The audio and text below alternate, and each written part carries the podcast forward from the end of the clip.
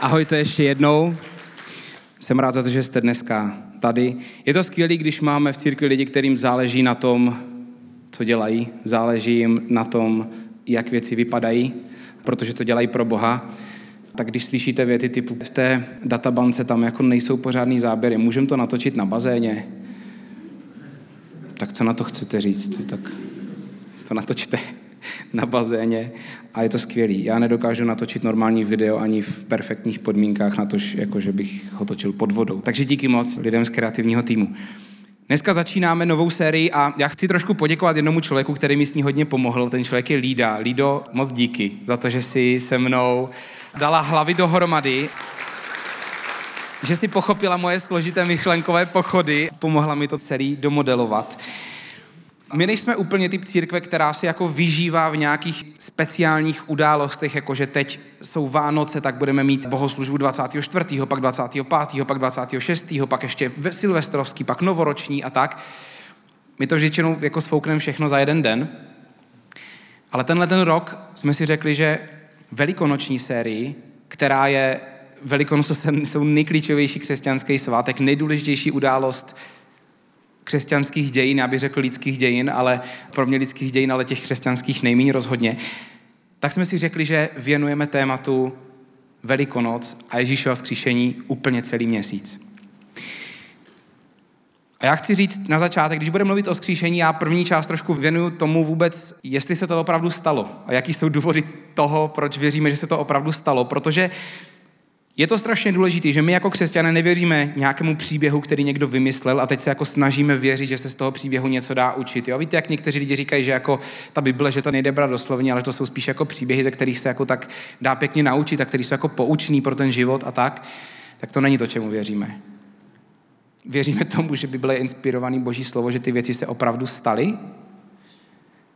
Věříme tomu, nebo respektive naše víra je založená na historických událostech na tom, že Ježíš opravdu žil, že zemřel a že fyzicky vstal z mrtvých.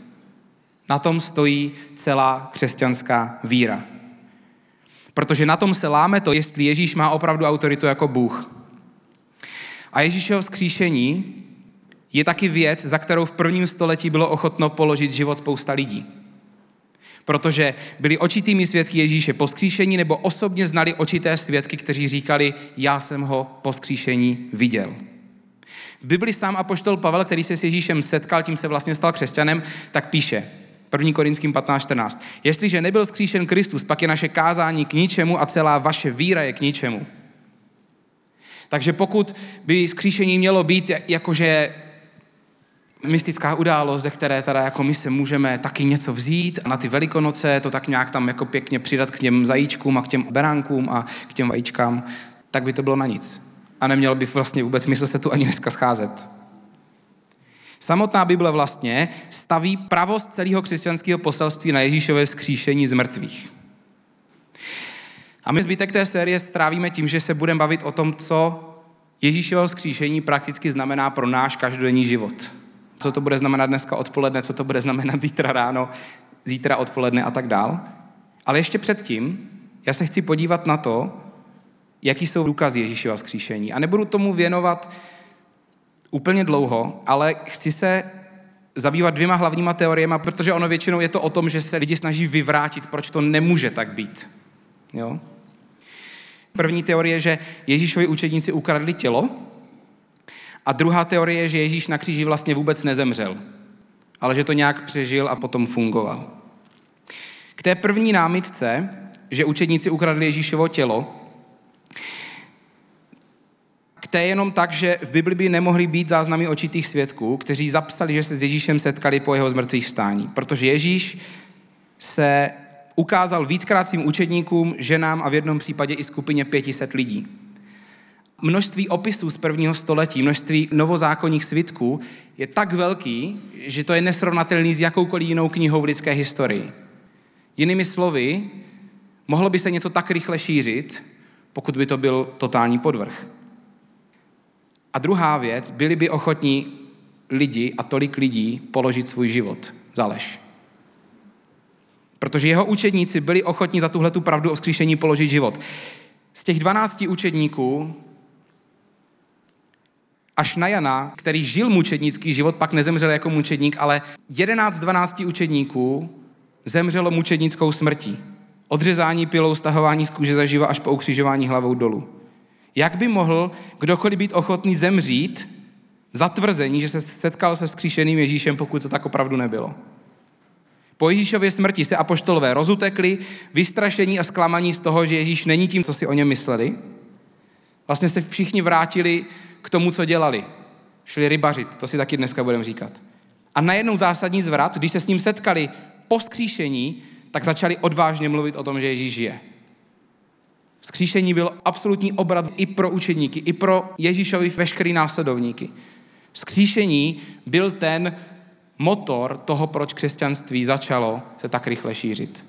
Protože byli očití svědkové toho, že Ježíš opravdu stal z mrtvých. Tak to je ta první teorie o tom, že učedníci ukradli tělo. Teorie číslo dva o tom, že Ježíš vůbec nezemřel, je možná ještě vtipnější. Ježíš prošel římským bičováním, který samo o sobě už tam u něho lidé umírali. Bez toho, aniž by ještě byli daní potom na kříž.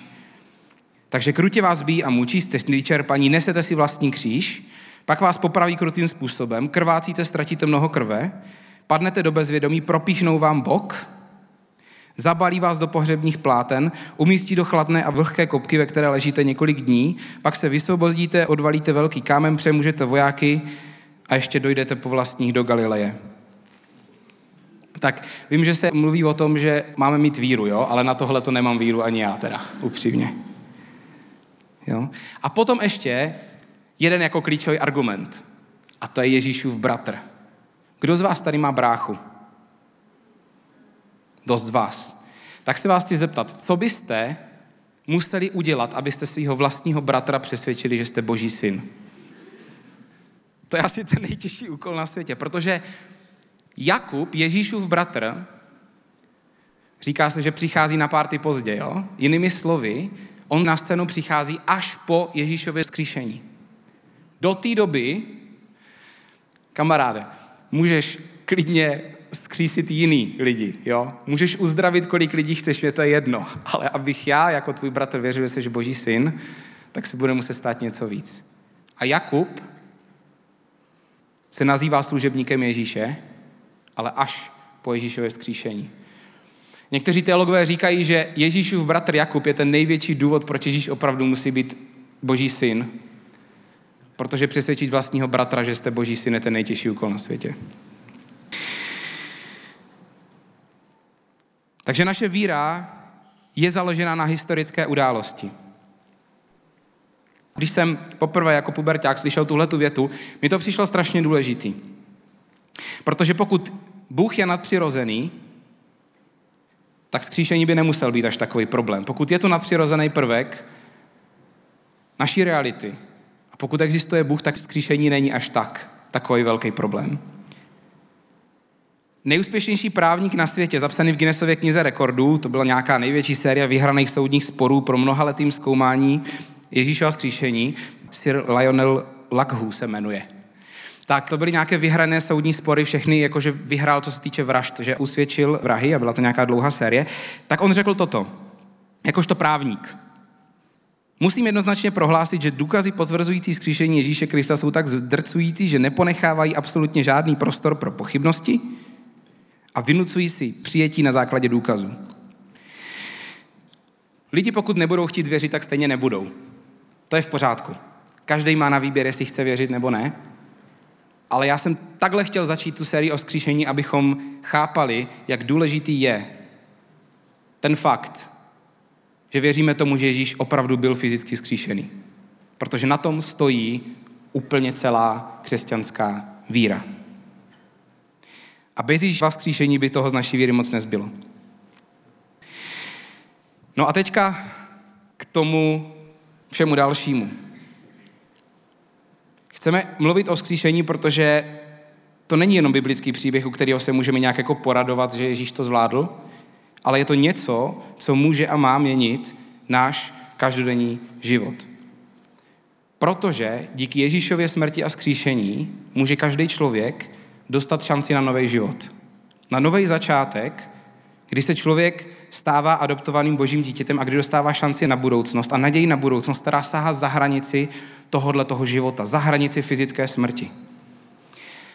A to je jedna rovina, ale druhá rovina je to, že ten nový život mění něco už tady a teď. Protože Ježíšovo skříšení dává každému šanci na nový začátek i v momentech, kdy něco končí tady na zemi. Kdy se něco pokazí tady na zemi. A ono se to prostě kazí občas. Komukoliv, všem. A někdy nespravedlivě se to kazí lidem, kteří jsou jinak dobří, kvalitní lidi.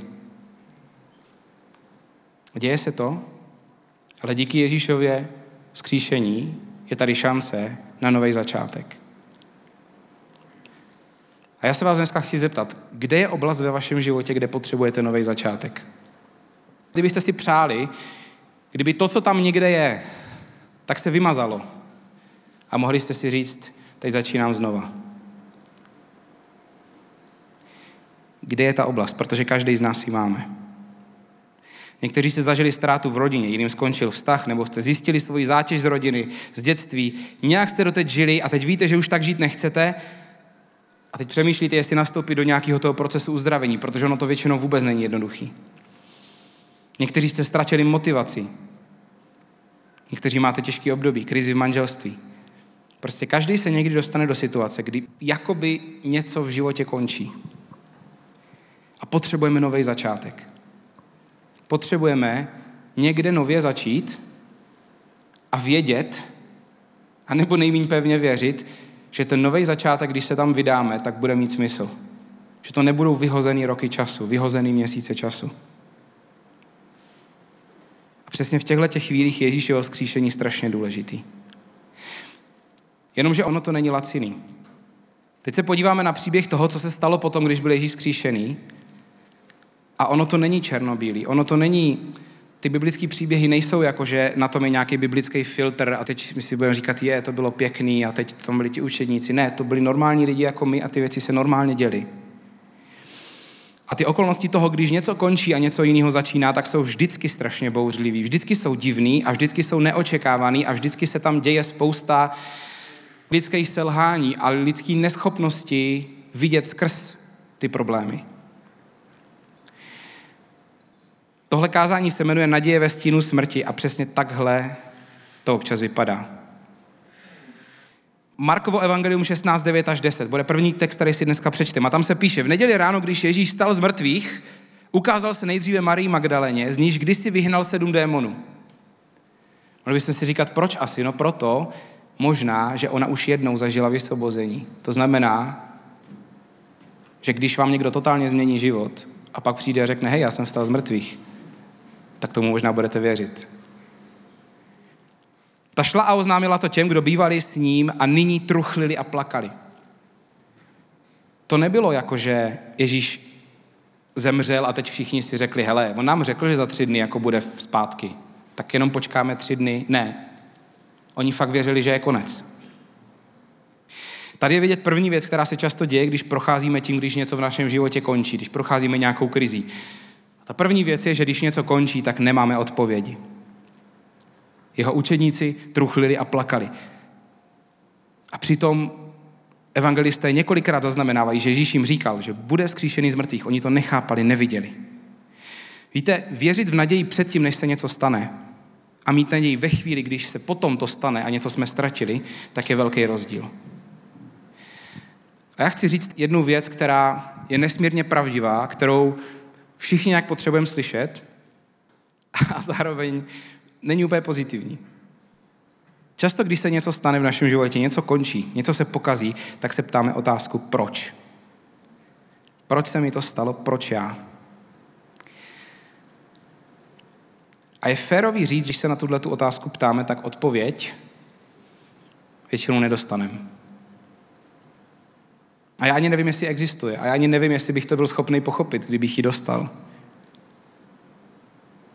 Těžko říct, jak jsou osudy všech lidí propletený a co všechno spouští lidská nenávist, co všechno spouští lidský rozhodnutí páchat zlo a jak je to celý propletený. Těžko říct, jestli vůbec bychom byli schopni pochopit. Nikdo z nás neví opravdový důvody toho, proč se dějí špatné věci. V tom slova smyslu, že bychom to dokázali vystopovat.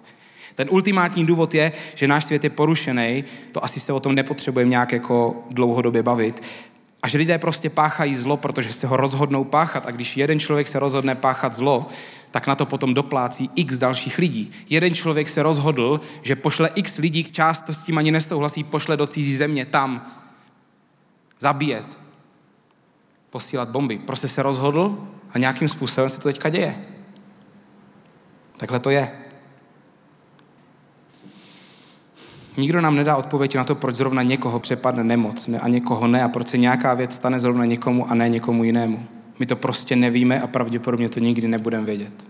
Možná jednou v nebi to zjistíme. Ale ty to prostě vědět nebudeme. A křesťanství ani nedává a nemá dávat odpověď na otázku proč. V Bibli se často mluví o tom, že se dějí špatné věci a že to není proto, a to je to nejhorší, když na to někteří lidi začnou dávat nálepky. Ono se to stalo proto. Ono se to stalo proto, že tenhle ten člověk si to zasloužil. No on je problém, že ona ta karma jako úplně moc nefunguje, když to dotáhnete do důsledku. Ježíš sám v Lukášově evangeliu říká jednu strašně důležitou větu. Říká, myslíte si, že těch 18, na které spadla věž Siloe a zabila je, byli větší viníci než všichni ostatní obyvatele Jeruzaléma? Protože židé v tom byli strašní přeborníci. Oni říkali, když se tohle vám stalo, tak to musí být hříšníci. A Ježíš říká, ne, ne, ne. Myslíte si, jako, že tam ti byli horší, co se jim to stalo? Ani náhodou. Prostě se to stalo. A ta naděje, kterou dává Pán Bůh, není laciná, ale je nesmírně cená v tom, že právě sahá za hranice lidského života. Za hranice smrti. To znamená, že i když se stane cokoliv, tak nejsme ztraceni.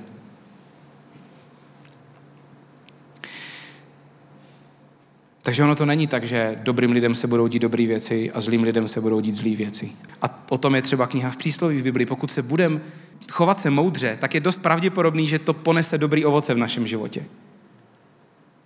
Ale je to obecný princip, který takhle platí, ale není to jako dotažený do důsledku, že když se budeme chovat moudře, tak se nic, nikdy nic zlýho nestane. Tak to nefunguje. Jak někdo říká, že dobré věci se dějí dobrým lidem a zlé věci zlým lidem, prosím vás, nevěřte tomu. Dobré věci se dějí zlým lidem, zlé věci se dějí zlým lidem, dobré věci se dějí zlým lidem, to už jsem říkal. Zlé věci se dějí dobrým lidem a dobré věci se dějí dobrým lidem. Jinde se píše v Bibli, že Bůh nechává svůj déšť padat na spravedlivé i nespravedlivé. Budou se to dít blbý věci. Budou se dít křesťanům, nekřesťanům, zlým lidem, dobrým lidem, všem. Dobré věci se budou dít dobrým lidem a dobré věci se taky budou dít zlým lidem. Mohl bych dál citovat Bibli.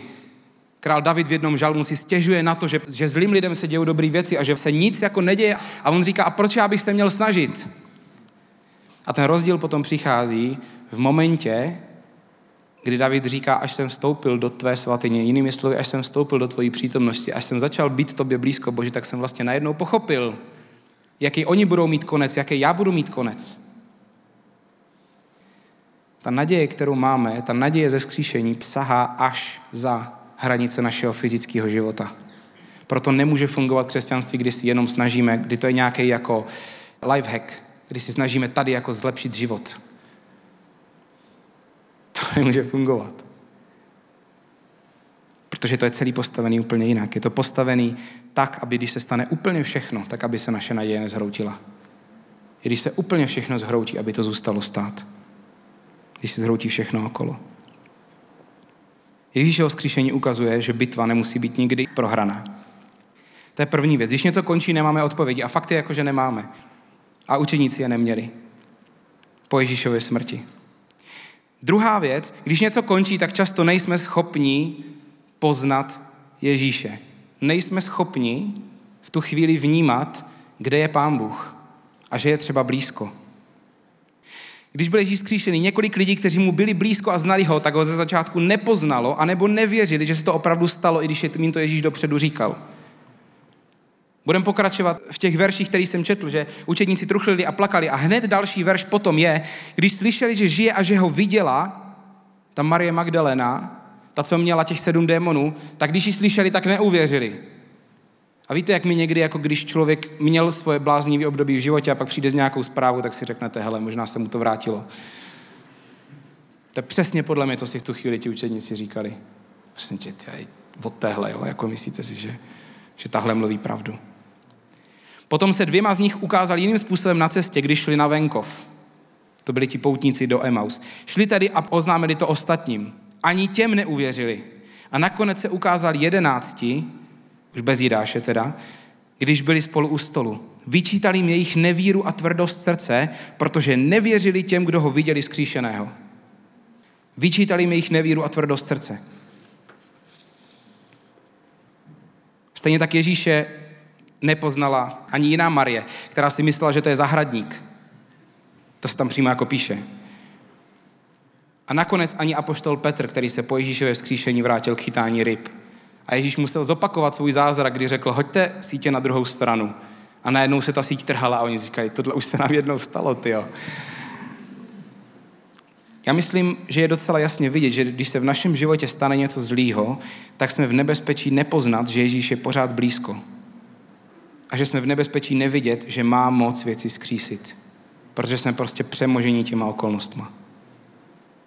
A když se dostaneme do slepé uličky a něco v našem životě umírá a končí, tak je hrozně důležité, komu nasloucháme a jaké hlasy k sobě necháme promlouvat. On jim tam vyčítali jejich nevíru a tvrdost srdce, protože nevěřili těm, kdo ho viděli skříšeného. Byla tam nevíra a tvrdost srdce. A víte, truchlit je strašně důležitý. Má to svoji roli. A je důležitý nevyhýbat se emocím. Projít si proces truchlení. V se i na jiném místě píše, že je čas se radovat, je čas truchlit. To je důležitý. Ale je potom čas, kdy je potřeba si definovat, komu budeme naslouchat a čemu budeme naslouchat. V Římanům 10.17 se píše, že víra je ze slyšení. Jinými slovy, tomu, co posloucháme, to, co posloucháme, anebo naopak, to, co neposloucháme, určí to, jaká bude naše víra. Protože víra je ze slyšení, ale beznaděj je taky ze slyšení. Pokud budeme poslouchat a naslouchat v dobách naší krize, tak budeme naslouchat beznadějným hlasům, tak to způsobí beznaděj. A tam si jako nabíháme hrozně na vidle, protože v momentě, kdy je člověku zle, tak se v tom rád někdy koupe. A prostě si říká, a ještě více zlých zpráv, prosím. A utápíme se v tom. A potom to prohlubuje tu beznaděj, kterou máme. Je potřeba truchlit, je potřeba umět truchlit, nevyhýbat se emocím, prožít to. Ale zároveň je potřeba se držet toho, čemu jsme se rozhodli věřit. A je potřeba tomu uspůsobit to, čemu v tu chvíli nasloucháme, protože to určí to, jestli budeme mít víru, anebo budeme mít beznaděj. Proto já jsem jedno kázání kázal, když jsem mluvil o víře, tak se to kázání jmenovalo poslouchat a neposlouchat. Protože ono to není jenom o tom, co se rozhodnu poslouchat, ale o tom, co se rozhodnu neposlouchat.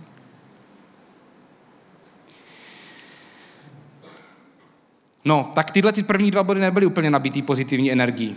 Občas, když něco v našem životě končí, tak nemáme odpovědi, máme problém vidět, že tam někde Pán Bůh je a že tam je s náma. Ten třetí tálo má v sobě. Ten třetí je pozitivní. Protože když něco končí, tak Ježíš nám dává šanci na nový začátek. A to je ten ultimátní efekt Ježíšova vzkříšení. Že nikdy v žádné oblasti lidského života nemusíme dojít do bodu, kdy už je to beznadějný a nemá smysl pokračovat dál. Tenhle moment s Bohem prostě není. Jenže on to zase není úplně tak černobílý a, a růžový, jako ultimátně. V Janově evangeliu je jeden příběh, který má všechny rysy toho, o čem si dneska povídáme. Martě zemře bratr Lazar, Ježíšův přítel, Marta je na dně, vyčítá Ježíšovi, že Lazara nezachránil před smrtí. Pojďme si poslechnout, co Ježíš poví. Jakmile Marta uslyšela, že přichází Ježíš, vyšla mu naproti, ale Marie zůstala doma. Pane, kdybys tu byl, můj bratr by nezemřel, řekla mu Marta. I teď ale vím, že o cokoliv Boha požádáš, to ti Bůh dá. Tvůj bratr vstane, řekl Ježíš. Vím, že vstane. Při vzkříšení v posledních den odpověděla Marta. Ježíš jí řekl, já jsem vzkříšení i život. Já jsem vzkříšení i život. Kdo věří ve mě, i kdyby zemřel, bude žít a každý, kdo žije a věří ve mě, nezemře na věky. Věříš tomu? Jinými slovy, Ježíš nebyl jenom jakože vzkříšen a stalo se to. Ježíš říká, já jsem vzkříšení. Já v sobě nesu moc vzkřísit to, co je mrtvý. Já v sobě nesu moc na tvůj nový začátek. V těch oblastech v životě, kdy už si říkáš, tady to skončilo. Někde je tam háček, to jako tak nějak všichni tušíme, že jo? Kde je ten háček? Ten háček je v tom procesu uzdravení, v tom procesu obnovy.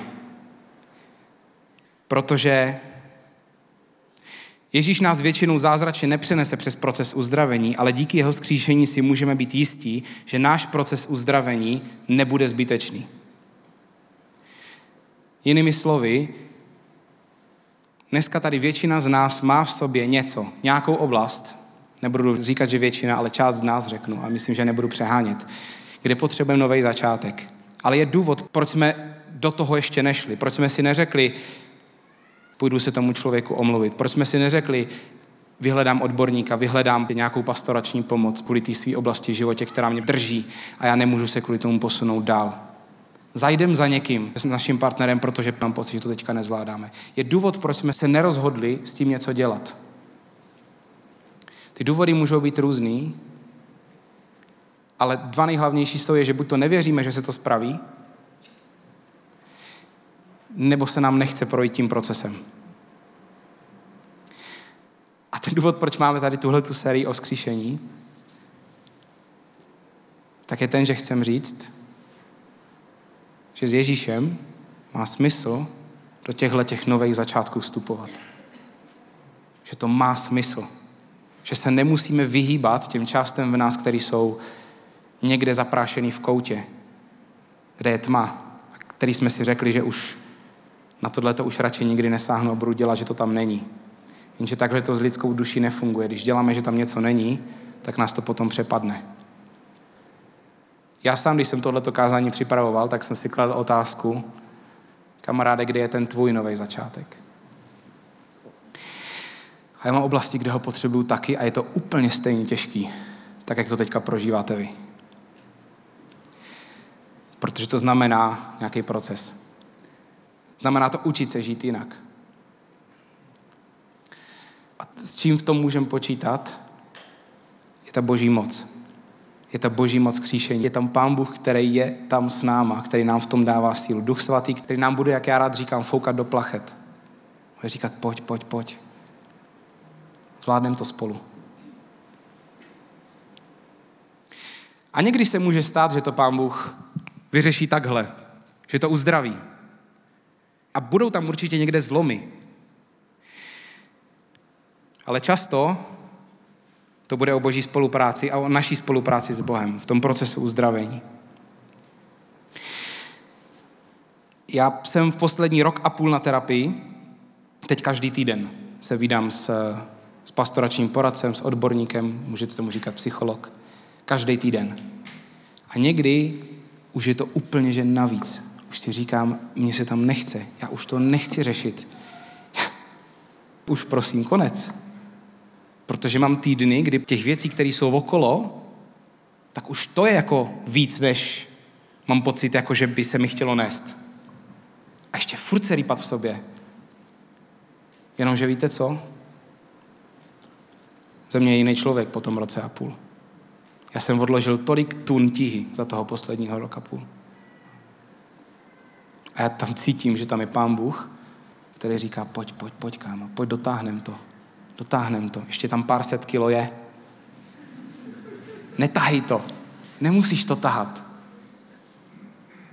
Pojď, necháme to. Necháme to tady někde ležet. Já chci, abys byl lehkej. Víte, já si myslím, že ta opravdová čistota našeho vztahu k Bohu a to křesťanství se pozná právě v těchto těch definujících momentech. My jsme lidi, kteří budou mít úplně stejný problémy jako lidi, kteří Boha neznají. My nejsme o tolik lepší. Ve skutečnosti my nejsme vůbec lepší často. To, co by nás mělo odlišovat, je to, jak budeme přistupovat k věcem, se kterými bojujeme. Protože my tam máme tu možnost té naděje. My tam máme tu možnost toho skříšení, my tam máme tu možnost toho, že víme, že Ježíš vybojoval ten největší boj a proto náš boj není marný, náš boj není zbytečný. Je tam naděje někde. Je tam naděje na to vlézt do věcí, ze kterých sice to bude chvíli trvat, ale ten konec nemůže dopadnout zle, pokud tam půjdeme s Bohem. Prostě nemůže dopadnout zle. Někteří z vás tady sedíte, zažili jste strašné věci v dětství. Zažili jste znásilnění, zažili jste, může to být fyzický, může to být emocionální. Slyšeli jste věty, které nemůžete vymazat z hlavy. A pán Bůh vám říká, tohle není konec. Tohle není konec. Protože on dokáže přijít, ty věci vygumovat a nahradit to lepšíma věcma. Bude tam potřeba proces. Bude tam potřeba jít a ty věci otevřít a ono to bolí. Ale ten konec bude lepší než začátek. A nezažil jsem člověka, který by šel do procesu uzdravení s Bohem a pak by řekl, bylo to celý na prd. Bylo to zbytečný. To je ta naděje, kterou máme. Že to nemůže skončit blbě, pokud s Bohem tu cestu půjdeme. Ježíš říká, já jsem vzkříšení i život. Je to ve mně. On má moc dát kdykoliv nový začátek do jakékoliv situace. A znamená to, že se nemusíme topit bez naději, protože s Ježíšem nic není ztracené. Ježíš se ale Marie ptá na klíčovou otázku. Věříš tomu? Věříš tomu? Protože Pán Bůh na nás bude čekat. On se v tom nebude rejpat, pokud my sami nebudeme chtít. Pán Bůh potřebuje nás, naši spolupráci. Protože někdy se topíme v naší snaze mít odpovědi, posloucháme ty nesprávný hlasy tak moc, až se najednou probudíme a říkáme si, ta víra tam není. Já vlastně nemám důvod, proč něco dělat, protože já ani nevím, jestli věřím tomu, že to může změnit. A ta víra v Ježíševo skříšení je klíčová, protože ta nám dá potom sílu vykročit na cestu. Vykročit na cestu obnovy pokaženého vztahu. Vykročit na cestu uzdravení vlastního nitra. Kdy sice víme, že budeme muset vynést odpadky a hnus z vlastního srdce, ale budeme vědět, proč to děláme. A budeme vědět, že kdykoliv my bereme malý kyblíček, do kterého se vejde půl kila odpadku, tak pán Bůh tahá na zádech kontejner vedle vás. Říká, pojď, vyčistíme to spolu. Nejsiš na to sám. My žijeme v takovém pohodlí a luxusu, až jsme si navykli utíkat od věcí. A myslet si, že se vyřeší sami. A doufat tajně, že se vyřeší sami. Já vás chci dneska pozvat k té reálné naději. Protože často, když se mluví o velikonocích, o tom skříšení, tak je to jako, že Ježíš byl skříšený a bomba a teď jako, teď prostě my máme tu naději. Jenže ona ta naděje je občas v tom stínu té smrti. Tě ona se rodí v těch chvílích, kdy fakt jako si člověk říká, chce se mi do toho. Chce se mi to vlastně vůbec řešit. Tam se ta naděje rodí. Tam se rozhoduje, jestli zvítězí ta naděje, jestli zvítězí ta víra, jestli vezmu do ruky to, že Ježíš Kristus byl fakt skříšený a, a teď na tom něco postavím ve svém životě. Nebo jestli to nechám jako věc, která stala někdy a, a tak uvidíme, co se bude dít. I když se vám třeba teďka nedostává odpovědi, nebo máte potíž teďka vidět Boha blízko vás, protože si říkáte, ten už to nemůže vydržet, ten už musel dávno odejít, když vidí, s čím se potýkám. A je to úplně to samé, když učeníci Ježíš jim říkal, počkejte na mě, já tady za tři dny budu zpátky. Ani tomu nebyli ochotní věřit a nebyli schopni tomu věřit, prostě najednou tam nebyl. A oni si říkali, tak co bude? No tak jdem dělat zpátky to, co jsme dělali, jdem, jdem chytat ryby. To je to, co umíme, to, co jsme dělali předtím tak se někdy vracíme zpátky k tomu, co jsme dělali předtím a nám v tom není dobře a říkáme si, tak snad se ten Ježíš někde objeví. A on tam je celou dobu. On tam je blízko. Ježíšeho skříšení nebyla růžová pohádka, kdy najednou vyšel z hrobu a teď jako fanfáry, všem spadne brada, Ježíš pronese nějaký to moudro a teďka jako dá takhle ty ruce a mizí do těch nebes. Naopak je to syrový příběh, kdy lidé po jeho smrti pláčou, neví, co se sebou, pak ho nepoznávají, nevěří očitým svědkům jeho zmrtvých stání a nakonec se vrací k tomu, co dělali dřív. A Ježíš musí přijít a říct, hej, jsem tady. A dokonce jeden učedník řekne, dokud si nesáhnu do těch probroných rukou, tak neuvěřím. A Ježíš říká, tak pojď kamaráde. Tak on se tam šáhne, prst, prst projde a teď ten Tomáš říká, můj Bůh a můj pán. A Ježíš říká, no bomba kamaráde, jo, super. On jako ale vážně, on prostě říká jako, ty věříš, protože jsi sáhl, ale blaze těm, kteří si nesáhli a uvěřili, jo. Jinými slovy prostě, no super, tak to máš teďka, věříš, ale možná to šlo i bez toho, kámo. Přesto pán Bůh je tak dobrý, že si nechá i sáhnout. Říká, no tak ještě nestačí to, že tady jako stojím, protože oni si mysleli, že to je duch, když tam Ježíš přišel. Pokud to nestačí, tak si pojď sáhnout. Přesto nakonec kříšený Ježíš ukazuje, že on drží klíček k novému začátku a dneska nám ho všem nabízí. On říká, já jsem skříšení a život. Pojď začít znovu.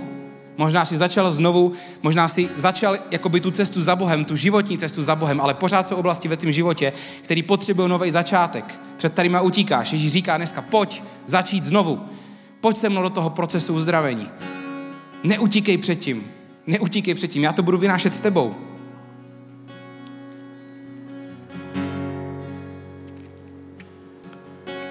Pak to nemůže dopadnout nakonec zle.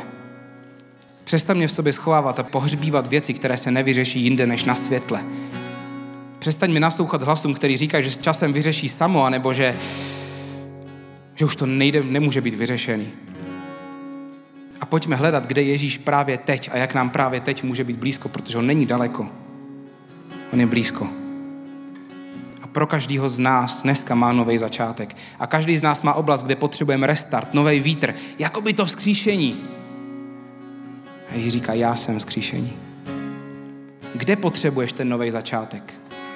Pojďme si teďka dát chvilku, 30 sekund, a popřemýšlet nad tím, kde potřebujeme dneska každý z nás ten nový začátek. Kde, ve které oblasti je dneska ta věc, kde potřebuju Ježíšovo skříšení, moc jeho skříšení.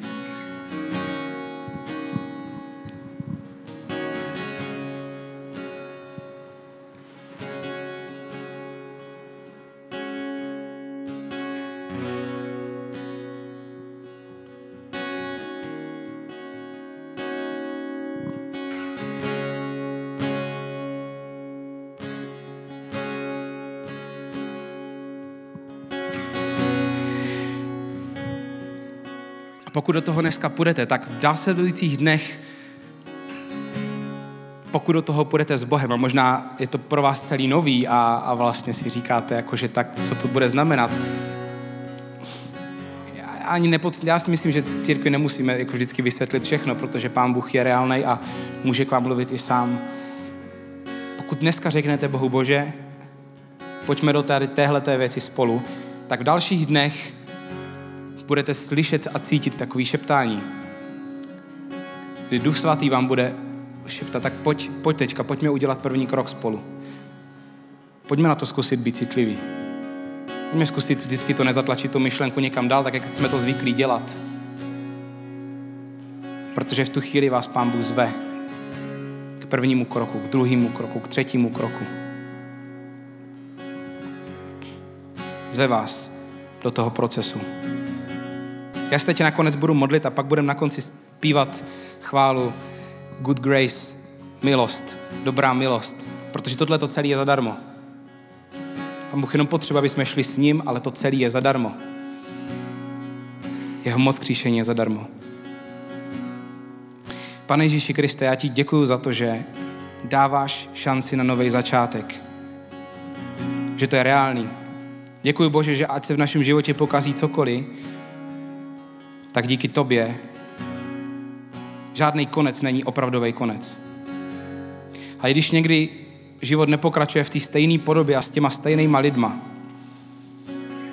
tak může pokračovat dál s tebou a my můžeme být mnohem celistvější. Bože, děkuji ti za to, že když jsi přišel, když jsi za nás položil život, takže že součást toho je, je ta naděje na naši vlastní celistvost, na to, že budeme růst do, do podoby celistvosti, do podoby zralého a zdravého člověka. Do podoby toho, jaký jsi byl ty, když jsi chodil po téhle zemi. Ježíši, prosím tě, dej dneska sílu každému člověku, co teďka si říká, mám do toho jít. Mám zkusit začít znovu. Mám zkusit udělat ten krok a otevřít tu oblast. Připomeň nám, že jsi dneska tady. A že ty dveře jsou otevřený s tebou. Amen.